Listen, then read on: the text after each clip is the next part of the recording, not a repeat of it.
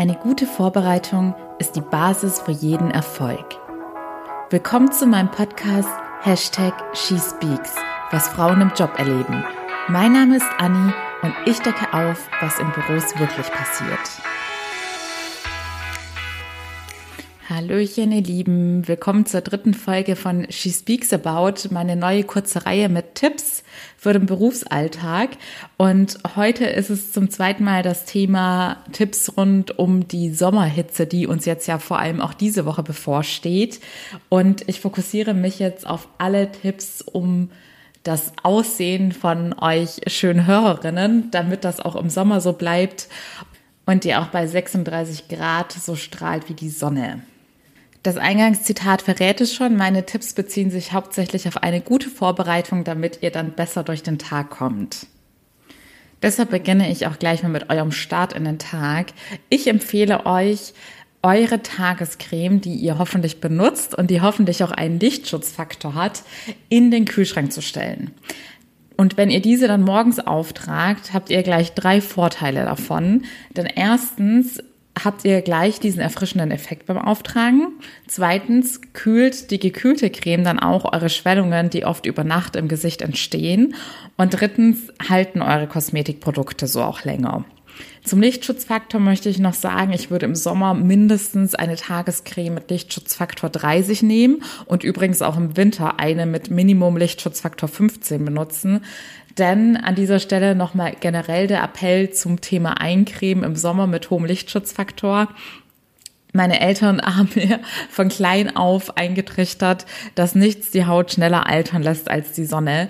Und das sollte man sich wirklich sehr zu Herzen nehmen. Neben dem Beauty-Effekt ist es natürlich auch für die Gesundheit der Haut essentiell, dass sie nicht permanent der Sonne, vor allem ohne Lichtschutzfaktor, ausgesetzt ist. Und für alle Tage, an denen ihr nicht nur im Office seid, also tendenziell euer Gesicht dann länger der Sonne ausgesetzt ist, empfehle ich euch sogar Lichtschutzfaktor fünfzig.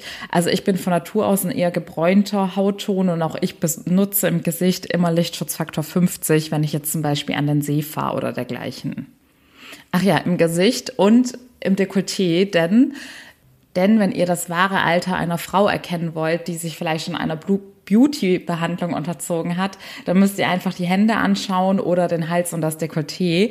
Also cremt auch die zarte Haut an eurem Dekolleté schön fleißig ein. Zum Thema Make-up empfehle ich euch wirklich auf alle schweren Make-ups, vor allem ölhaltige Make-ups, zu verzichten und entweder eine Tagescreme mit Tönung zu nehmen und da natürlich auch wieder darauf zu achten, dass auch noch ein Lichtschutzfaktor enthalten ist oder tatsächlich nur ein Puder zu benutzen, das dann auch die Haut abmattiert. Alles andere ist für eure Haut sonst echt eine zusätzliche Belastung bei der Hitze. Es ist einfach nicht richtig atmungsaktiv und im Endeffekt führt das nur zu einer fettigen Haut und sieht total verschwitzt aus, hält wahrscheinlich auch nicht extrem lange und sieht dementsprechend auch nicht lange gut aus. Und im schlimmsten Fall verstopft es eure Poren durch die Schweißproduktion und die Vermischung mit dem schweren Make-up und dann habt ihr eine unreine Haut. Bei Wimperntusche und Eyeliner empfehle ich euch auf jeden Fall immer die wasserfeste Version im Sommer zu benutzen, auch wenn ihr nicht plant, an den See oder dergleichen zu gehen. Denn euch ist es vielleicht selbst schon mal passiert, dass die normale Wimperntusche an Sommertagen dann einfach verläuft und man dann Waschbäraugen hat. Und das sieht dann vor allem in der Arbeitswelt sehr unprofessionell und auch irgendwie gleich verschlafen und müde aus. Mein absoluter Geheimtipp kommt übrigens gleich ganz zum Schluss, aber vorher möchte ich noch kurz auf das Thema Kleidung eingehen. Hier kann ich leider am wenigsten zu sagen, da ihr alle in den unterschiedlichsten Berufen aktiv seid und dementsprechend ganz andere Kleidungsvorschriften habt. Deshalb möchte ich da gar keine konkreten Kleidungsstücke oder Outfits empfehlen, sondern einfach nochmal generell der Hinweis, das sind Sachen, die vielleicht viele Leute schon wussten. Ich persönlich hatte mich ehrlich gesagt noch nie so aktiv mit dem Thema auseinandergesetzt, aber mittlerweile helfen mir diese Tipps enorm. Das wäre zum einen, dass man wirklich darauf achtet, eher weite Kleidung statt körperbetonte und enge Kleidung zu tragen, einfach vor dem Hintergrund, dass die Luft dann besser zirkulieren kann und somit die Haut besser abkühlen kann. Also modisch betrachtet gibt es da ja heutzutage glücklicherweise sehr, sehr viele Möglichkeiten, was man da tragen kann. Es gibt ja auch sehr viele weit geschnittene Hosen und Röcke oder Kleider. Wichtig ist hier aber auch, dass ihr auf die Stoffauswahl achtet. Das habe ich zum Beispiel früher auch nie so bewusst gemacht. Aber alle Naturfasern wie Baumwolle, Leinen, Viskose und Seide sind besonders gut für den Sommer, denn sie haben einen kühlenden Effekt und sind auch atmungsaktiv für eure Haut. Und dadurch entstehen auch weniger unangenehme Schweißgerüche. Im Gegensatz dazu stehen dann die Kunstfasern wie Nylon oder Polyester, denn diese isolieren eure Haut sozusagen und das sorgt und dafür, dass sich die Hitze darunter anstaut. Und ihr kennt es vielleicht selber, ich, ich weiß jetzt nicht, ob es eine Nylon- oder Polyesterbluse war, aber ich habe Blusen aus diesem Material gehabt und da war es wirklich so, dass ich selbst an Wintertagen das Gefühl hatte, dass ich da extrem drin schwitze und gefühlt immer stinke, um es mal ganz lapidar zu sagen. Für all die armen Frauen, die Strumpfhosen tragen müssen, noch ein kleiner Extra-Tipp. Es gibt mittlerweile auch Strumpfhosen, die einen extra Kühleffekt haben. Da empfehle ich euch dann auch einfach, das mal bei Google einzugeben. Und Strumpfhosen können aber auch noch für andere Frauen einen potenziellen Vorteil haben, denn ich habe schon von vielen Frauen gehört, dass sie das Problem haben, dass gerade an heißen Sommertagen die Oberschenkel so unangenehm aneinander scheuern, vor allem wenn man dann irgendwie noch leicht verschwitzt ist und die Haut dann feucht ist, kann das wirklich sehr schmerzhaft und unangenehm beim Gehen sein. Da wäre es natürlich sehr hilfreich, wenn man noch eine Strumpfhose tragen würde, die quasi dann auf der Haut aufliegt und dieses unangenehme Aneinanderscheuern dann verhindert. So, und da wären wir auch schon beim Thema Haare. Erstmal wieder der offensichtliche Tipp, aber absolut wirkungsvollster Tipp ist wirklich, den Nacken frei zu halten. Also Haare hoch und falls ihr einen Pony habt, das am besten auch weg. Aber viel wichtiger ist es am Nacken, denn da ist es quasi wie eine Lüftung für den Körper. Wenn der frei ist, fühlt ihr euch gleich viel frischer und schwitzt weniger, als wenn ihr jetzt lange Haare habt, die den Nacken bedecken und sozusagen nochmal zusätzlich mit Hitze belasten. Außerdem haben ja viele Frauen sicherlich mit dem Problem zu kämpfen, dass man an diesen heißen Sommertagen durch das starke Schwitzen oder das vermehrte Schwitzen dann auch eher mal strähniges oder schnell fettendes Haar hat. Und wie ihr wahrscheinlich auch wisst, ist es nicht gerade gesund für die Haare, sie täglich zu waschen oder gar alle zwei Tage. Also man sollte das wirklich auf ein Minimum reduzieren. Und dementsprechend kommt jetzt mein absolutes Wundermittel.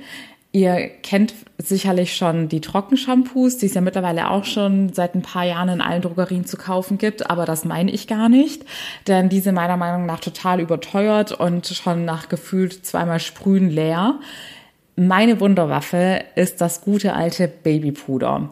Und das hat bis jetzt jeder gefeiert, dem ich es empfohlen habe. Es ist auch zum Beispiel ideal für Backpacker auf Reisen und tausendmal besser und günstiger als ein Trockenshampoo.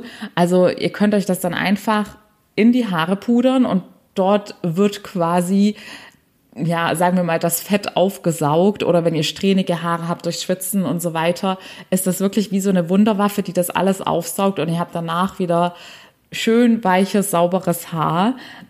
Ihr könnt das Trockenshampoo dann auskämmen oder mit dem Handtuch wieder rausschütteln, wie ihr mögt. Das müsst ihr einfach mal ausprobieren und hängt auch ein bisschen von der Haarfarbe ab, ob ihr helle oder dunkle Haare habt. Je nachdem fällt das natürlich mehr oder weniger auf und macht da auf jeden Fall nochmal den Doppelcheck, bevor ihr das Haus verlasst, ob man auch wirklich nicht mehr einen grau-weißen Schleier auf euren Haaren sieht. Das passiert mir nämlich manchmal. Zusätzlich dazu ist der extra Vorteil, dass eure Haare dadurch viel voluminöser und griffiger werden. Und gerade bei solchen Hochsteckfrisuren, wenn ihr jetzt auch einen tollen Dutt macht oder so, damit euer Nacken frei ist, habt ihr dann viel griffigeres Haar und es hält einfach besser.